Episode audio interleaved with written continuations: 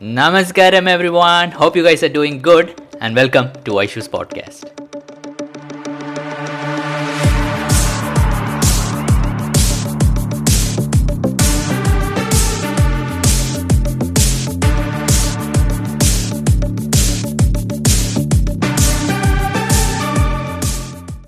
Namaskaram everyone. So just want to add a little bit of value to you guys. So I had made a post where I'm holding a phone and one Anna is looking at me and the caption of the uh, picture was uh, me talking to a devotee why consistent posting on social media is very very important. So I got a few comments under it saying like what is what is the importance. So in this video just I want to talk a bit about that. So this is just my personal opinion. I may be right, I might be wrong. If you find it valuable, take it. If not, just throw it away. So one of the main things that I see a lot of volunteers do is, you know, uh, this is the main, uh, you know, this is the main thing that most of us, including I also say. So why I'm saying this is because this is some of the mistakes I have made. So why I'm putting out this video is you do not have to go through the same thing and repeat the same errors as me, which will make it very easy for you to reach out to more people. so one of the main things that we say is, you know, yoga has makes me happy and joyful it is a very added tool in my life it has allowed me to do a lot of other things in life and uh, you know i can do a lot more other stuff. Clarity in other stuff. I'm a superhuman in other stuff. I'm physically fit mental clarity everything that i do work joy i'm all that. But yet when it comes to your feed the only thing you post is sadhguru quotes. You doing sadhana. Again experiences of yoga, yogasanas angamardana surya kriya so basically someone outside seeing your feed the only thing that they get is you have become addicted you do only yoga. 24 7 you're sitting in your home doing yoga doing nothing else. You do not interact with people you do not have friends you are a loner. This is the image that they get. Whereas the fact is you wake up in the morning you do your sadhana for a few hours. Maybe it's if it's samyama you're doing it for a lot of time. But then you go out you interact with people you work you cook you dance you party so many other things you do but none of that is there on a social media post for people to see. So the very message that you're trying to put out is gone.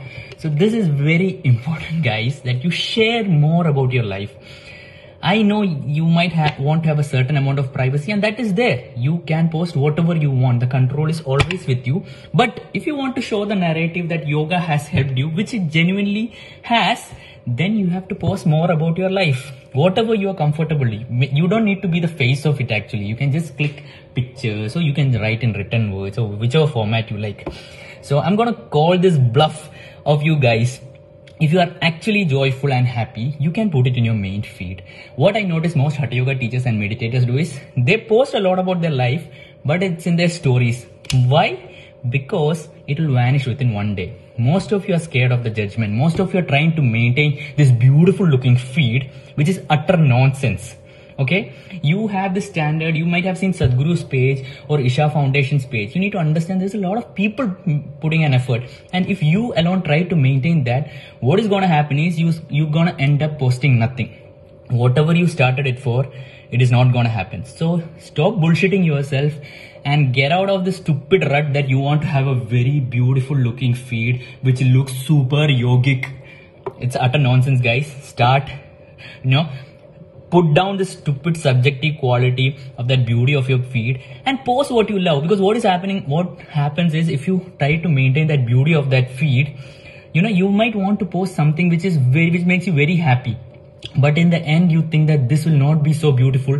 It might not get that views. It might you know followers might go down and you end up not posting that. Let me say for an example my Dailyvee my Dailyvee does not have much views okay in my Dailyvee i do not share any experiences there are very like it might have 1000 or 500 views but it is just because of my Dailyvee that I get a lot of DMs saying that it is the one thing that has inspired people, a lot of people to take up inner engineering or yoga. Because why?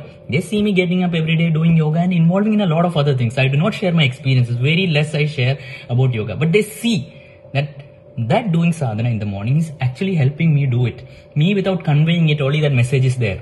So I'm not saying you need to start a daily V or anything because it might take a little bit more effort to get to the daily V. But just take posts. Don't overthink content.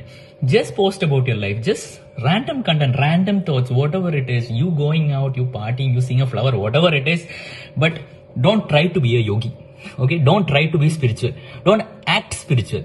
Just act the way you are okay? If you feel like a yogi one day you post that. If you feel very so-called unyogic be that okay? There is no big yogic look or anything. So please guys make this happen. I hope this adds value. And then i would again like to say this is just my personal opinion one foolish guy's opinion. But if you feel there is some little sense to it please start applying it. Namaskaram